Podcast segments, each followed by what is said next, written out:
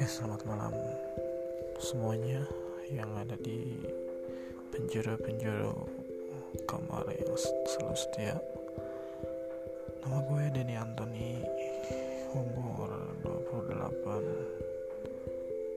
pekerjaan pembuatan tembakau, tembakau mulai iris.